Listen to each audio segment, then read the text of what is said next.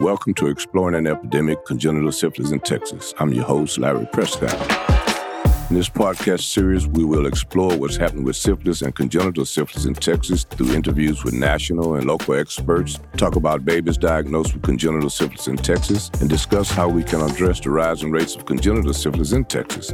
After all, this is a 100% preventable disease with tests and treatment at our disposal if we all do our part. And of course, I have with me again today my wonderful and beautiful co-host, Miss Amy Carter, who's our Department of State Health Services congenital specialist.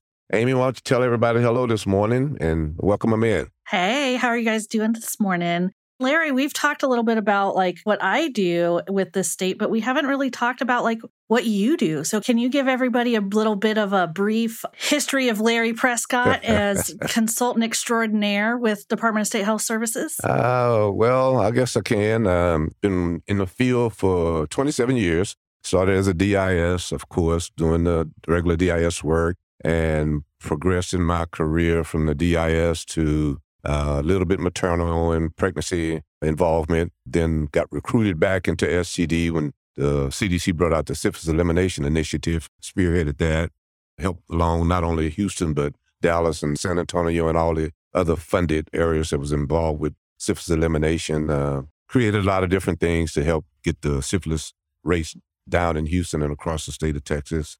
From that point, I went on to be what is we call our field operations manager, which oversees supervisors who oversees, of course, the DIS workforce. Again, fixing problems and plugging holes. One of the nicknames they gave me at the city of Houston was Swiss. And I knew what that meant, Swiss Army knife. I guess I was utilized for a lot of different things, which was fun for me. I mean, you know, because the more I was involved, the more got to know all about per personnel. Did a lot of training. I went on from field operations to uh, doing some program manager at the city of Houston uh, for maybe about eight months prior to my retirement over there. Then December 2018, I don't want to say recruited, but between us all recruited to uh, do consulting work at the, state health department, become a program consultant there, which is what I'm currently doing right now. I have several different programs that I manage, Austin, Corpus, Galveston, what we call two regionals, six five in the region 11, the Rio Grande Valley. And of course, any other projects that they give me at the Department of State Health Service, including podcasting. So that's kind of a brief overview of where I am and how we got to this point. But I just appreciate all the knowledge that I've obtained and don't mind sharing it with any and everyone. Yeah, you've got a wealth of information, that's for sure. So does our guest today. I'm really excited about this, our guest today, because yes. she actually helped me when I got started in congenital syphilis, learning kind of the clinical side of things, and is definitely a resource in the Dallas area. So, Dr. Adhikari, you want to go ahead and give us a little introduction of yourself? I'm Emily Adhikari. I'm an assistant professor of obstetrics and gynecology, and I'm a maternal fetal medicine specialist. And that means I do high risk pregnancy care at Parkland specifically. I work at UT Southwestern, and I've been there since probably 2018. I've grown into the role as medical director of perinatal infectious diseases. And so that means that I supervise and help train our providers to care for women that have syphilis in pregnancy. Wonderful. We're so glad to have you on board today and look forward to having a very challenging and interesting podcast as we continue to explore what's happening with syphilis and congenital syphilis throughout the state of Texas. Of course, we do interviews with national as well as local individuals because we as a healthcare community know if we all do our part that this is 100% preventable because of the treatments and diagnosis that we have at our disposal. And Dr. Adhikari, I would like to open up our podcast since you mentioned that you're, I guess, more or less a specialist in the maternal fetal medicine area. I would like to know what is, if there is any difference between maternal fetal medicine and just general OB/GYN. Great question. So, from my role as a specialist, I get patients who are referred for care for complicated medical conditions or infections, such as syphilis. But most generalist OB/GYNs will do the initial prenatal care for patients. And so for pregnant patients who enter prenatal care for an initial pregnancy visit, for example, they should get their basic labs, their first prenatal labs done with the general OB/GYN and their first prenatal exam done with the general OB/GYN. And then for patients who are, have a diagnosis of syphilis, those patients sometimes, depending on where they are receiving care, may be treated at the general OB-GYNs. In our healthcare system, patients who are diagnosed with syphilis in pregnancy are referred into my clinic, the infectious disease clinic for pregnant women at Parkland, where we see and treat those patients. So, as a provider, can you describe for us, if you can, a provider's clinical approach to maternal syphilis? Yeah. So, it's uh, sometimes intimidating to think about how to approach syphilis because syphilis is a challenging infection to diagnose sometimes, and it's confusing sometimes to diagnose and interpret the tests that we use but you can break it down into the clinical staging part of things. And that's the basics that a, a provider or clinician should really know. We ask patients about any STD history when they come to prenatal care. That should be one of the initial questions that we ask. Have you ever had a sexually transmitted infection, such as, and we ask about all of them. And then we do an exam and we do some labs At the first And that's our initial approach. Oftentimes, because syphilis is a sort of a masquerading infection mm-hmm. and it often is asymptomatic. The patient doesn't know that she has syphilis until the doctor comes to her and says, Hey, look, we've got some abnormal lab tests to talk about. That's the first job of the general OB-GYN, right? Is to talk about what those labs mean and talk a patient through an initial diagnosis of syphilis and what do we do about it. Have you noticed in your clinical approach if there's any difference from like, say, like a local clinic that approaches a patient with this versus maybe a large hospital like Parkland? Is there different approaches clinically? What I've noticed is that sometimes community physicians sometimes don't know what their resources are. And so sometimes it can be a challenge for a community physician who has this sudden, you know, unexpected diagnosis to talk about. They may be able to talk about syphilis as a sexually transmitted infection, but then they don't know what to do about it. And in pregnancy, it's a little intimidating. And so I think that's one of the keys is that know who you can refer to and what to tell a patient about the next steps. Yeah, that's definitely those next step conversations are really important. I know when I was interviewing clients when I was in Dallas, before we'd get them over to you guys over at Parkland, or like if we got somebody from a local clinic, you get this pregnant person who's freaked out, to be quite honest, because there are some big consequences potential stillbirths, potential miscarriages with pregnancy with syphilis. And so having that conversation with them to kind of calm them down, let them know, you know, that this is treatable. There's some stuff that we can do. You might need an ultrasound, which looks for different things. So with that, Dr. Adhikari, can we talk a little bit about what those, I know we refer to them as level two ultrasounds or the various targeted ultrasounds that you might get during your pregnancy if you're diagnosed with syphilis? Yeah. So when we talk about next steps after a diagnosis is made, we really need to review the history and physical, do that first step again, and make sure that we're asking some fairly pointed questions about any new sexual partners and any clinical symptoms. So those can mean, you know, ulcers that can suggest primary chancre, rashes, fever, febrile illness type of thing but then do an exam, including a pelvic exam, because we really want to do the steps to look for any uh, signs on in the pelvis of primary or secondary syphilis, because those are the most infectious, right? So it's important for a patient to know, but it's also important because it gives us a sense of how recent it was and how how risky this is for the pregnancy. And then in a pregnancy that has a new syphilis diagnosis, where the pregnancy is far enough along that usually after 20 weeks, sometime around viability.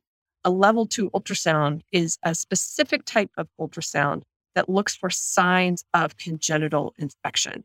And that's not to diagnose congenital infection because we just assume all babies have an infection in order to make sure that we treat it adequately. But signs on an ultrasound mean the baby is severely affected. Do you have any stories you can share with us about your experiences with patients and clients who've gone through or come to you and maybe just something you can share with us? Yeah. Uh, you know, there's always cases that we remember vividly just because of how traumatic they can be. Mm-hmm. Those are those are some of the cases that I'll never forget and why I stayed passionate about this. I've had um, a patient who came late enough in her pregnancy, so into the second trimester of pregnancy when she established prenatal care. And so by the time she got those labs drawn and the diagnosis made, And her initial ultrasound, which was a detailed ultrasound because we had the diagnosis at that point, she was already into the second middle of her pregnancy. And the, the baby was severely affected. And so there were really severe signs of congenital infection on the ultrasound. And that included a very large liver that we saw in the baby.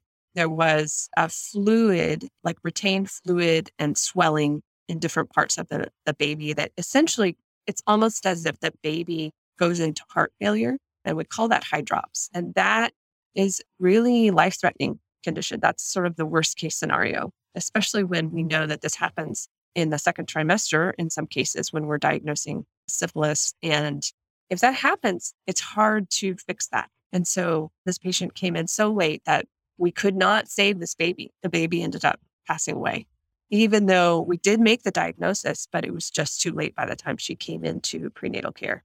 And so I'll never forget, forget that case. Yes, in our line of work, we all have some stories that we take home with us because it's just a part of what we do. But I commend you because as public health individuals, without that compassion and that passion for what we do, things like this could easily turn us off from educating or doing whatever we can to not to find ourselves in that particular situation once again.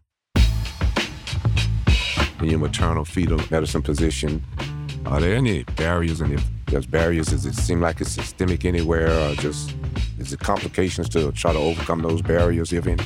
Well, I think some of the things we struggle with are getting the message out about early prenatal care. Because what's so important about syphilis prevention and treatment is, you know, when I don't see a woman outside because I'm a specialist, I do maternal fetal medicine. So I don't typically follow a woman for through her entire life. I take care of a woman when she has a complication in her pregnancy. And so by the time she comes to me, she's already pregnant and she already has syphilis. So the key thing that I struggle with is sending that message to providers and to patients that early care is so critical because the earlier we diagnose and treat syphilis in pregnancy, the easier we can get rid of it. The baby will suffer less if a mom comes into prenatal care in that first trimester of pregnancy.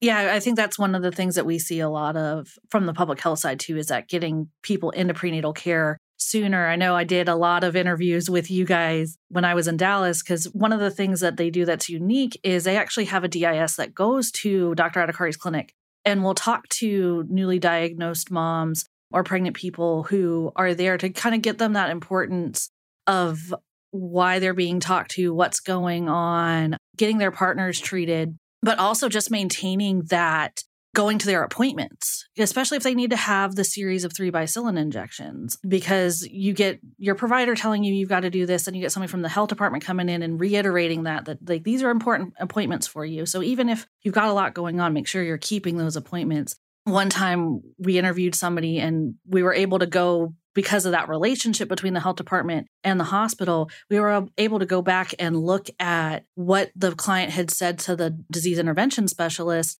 and compare it with what was said to the provider and find some extra information because DIS interview differently than doctors do. We ask different questions, we ask them in a different way, but it still helps with that continuum of care and getting everybody on the same page and treated because we also stage differently than maybe the clinicians do. We have might have a little more information that we can share both ways. Because I think that's one thing that they've done a great job with that is creating that bond and creating that pathway for sharing information.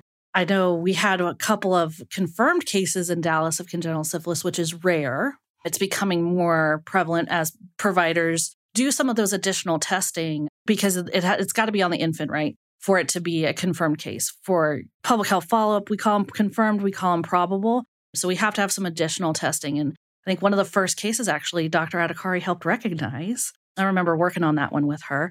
But with that, what can a client expect when they come in to see you? Like when they get referred from their OBGYN and they're not sure why it's so important to follow up or they're kind of having some difficulties. Why is it so important for them to make sure they maintain those import- appointments with you?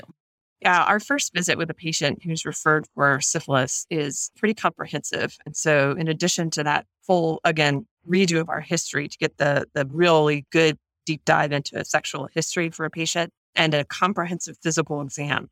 We do a lot of counseling about what is syphilis, And what does it mean to have syphilis in pregnancy specifically? We do a lot more counseling about what we're going to look for on an ultrasound if a patient needs to have that detailed ultrasound, and then what happens after that ultrasound is done. And in addition, as you mentioned, we have a DIS who comes to our clinic and we make the patient aware that our, our DIS is there to provide partner services and to really help make sure that this doesn't happen again, right? Is to establish that good relationship, but also make sure that partner treatment is emphasized because this will just happen all over again if we do not get partners treated. And so it's a long visit, but the patients understand at the end of it why it's so important.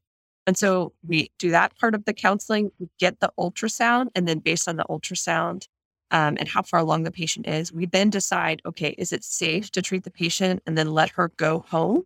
Or is it important to treat the patient while we're actually monitoring her and the baby for a period of time? because of the risk of having a reaction called a Jarisch-Herxheimer reaction, which is sort of a, a systemic type inflammatory response to that first bicillin injection in pregnancy that can actually manifest as fetal distress sometimes because the fetus is also experiencing that inflammatory response. It can provoke preterm labor, all that stuff. So, those are the kind of things that we have to think about and talk a woman through, knowing that treatment's important, it's necessary, but here are the things that we need to think about. Man, that is amazing because this is why I love doing these podcasts and having experts talk about different things because in training uh, my DIS and telling them about these reactions that patients may have to the penicillin, you know, the anaphylaxis and the Jarisch-Herxheimer, I never thought in in my head about this also affecting a fetus. I still love learning and hearing new things. So I'm so happy to be a part of this podcast today. And what would be take home messages you would give me as a new or even an old provider? Oh, goodness. So many things. But go right ahead. I'll write them down. There's a few things, right? I'll, I'll start writing them down. yeah. I think we appreciate this, but I think I would try to impress upon new trainees, especially because I work with a lot of trainees, the fact that syphilis is not, you know, just any old STD, any old infection. It is a challenge, it's mysterious, and it can surprise you. But the key thing is that the earlier we diagnose it and the earlier we treat it in pregnancy, that can be life saving for a baby in particular. It takes a long time for syphilis to kill an adult, but it will kill a baby. And that's why it's so important to diagnose and to treat thoroughly in pregnancy. And then the other thing I would I would impress upon a trainee is that you need to know your clinical staging. You need to know how to recognize the physical signs of syphilis because it can be anything. And pregnant women come to um, their visits and they complain of little things. But you need to have a heightened sense of awareness because syphilis can be anything. Any rash can be syphilis. You need to check a syphilis test if you see rashes or spots or bumps or things like that. You need to know that it, you should be suspicious for it and then know what tests to send.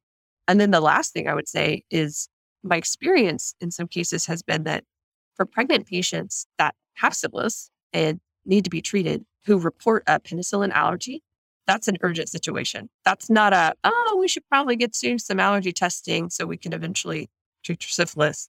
That's not a, you know, wait a week or two to see how it goes. That's a, you have to deal with that that same date. You don't wait on that penicillin allergy thing because that will then maybe a life or death situation for the fetus.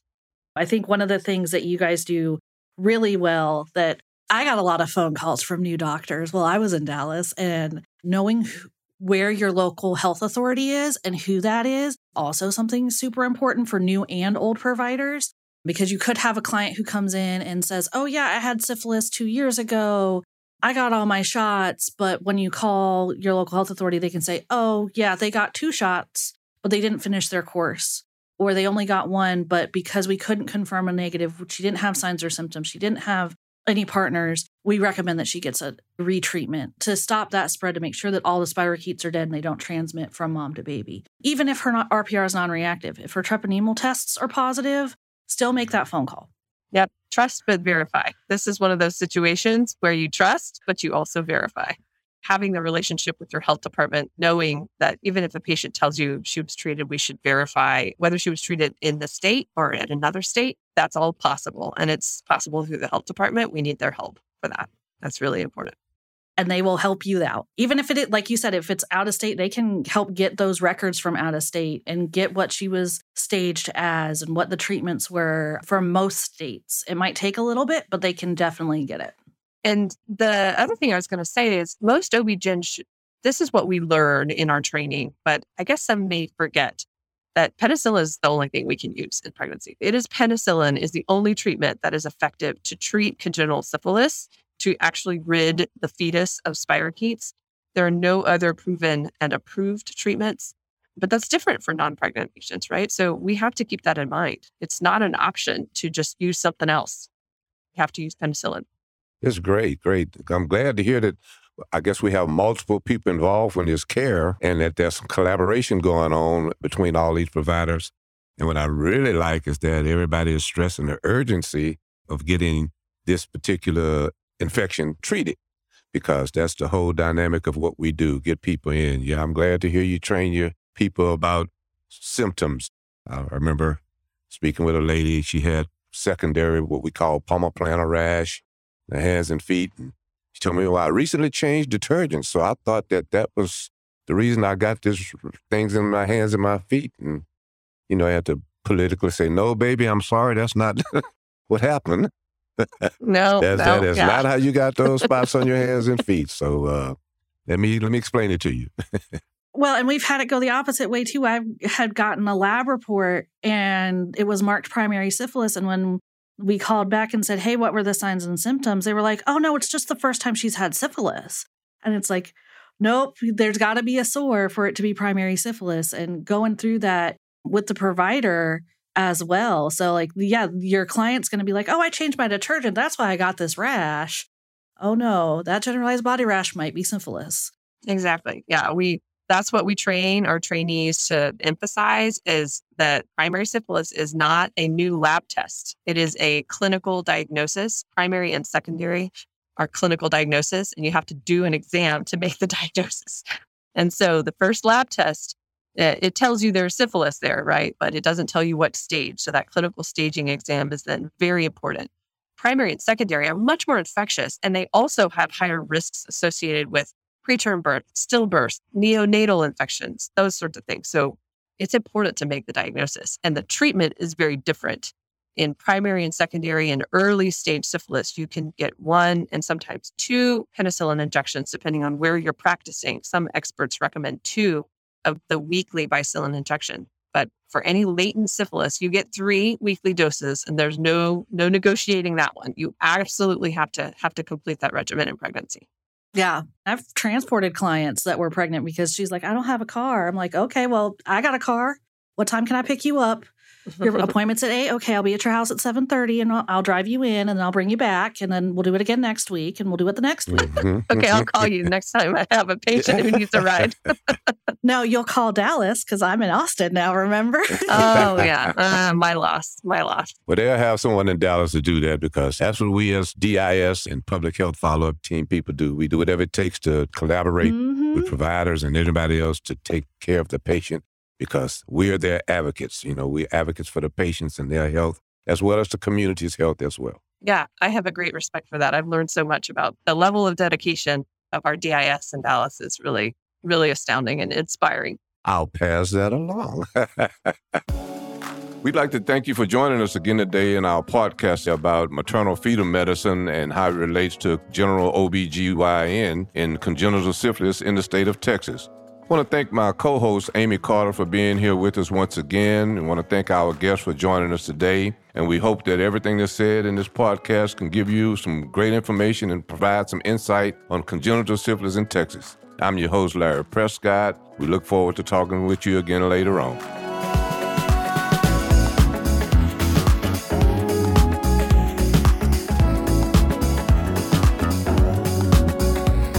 This podcast was developed by the Texas Department of State Health Services in collaboration with the Denver Prevention Training Center.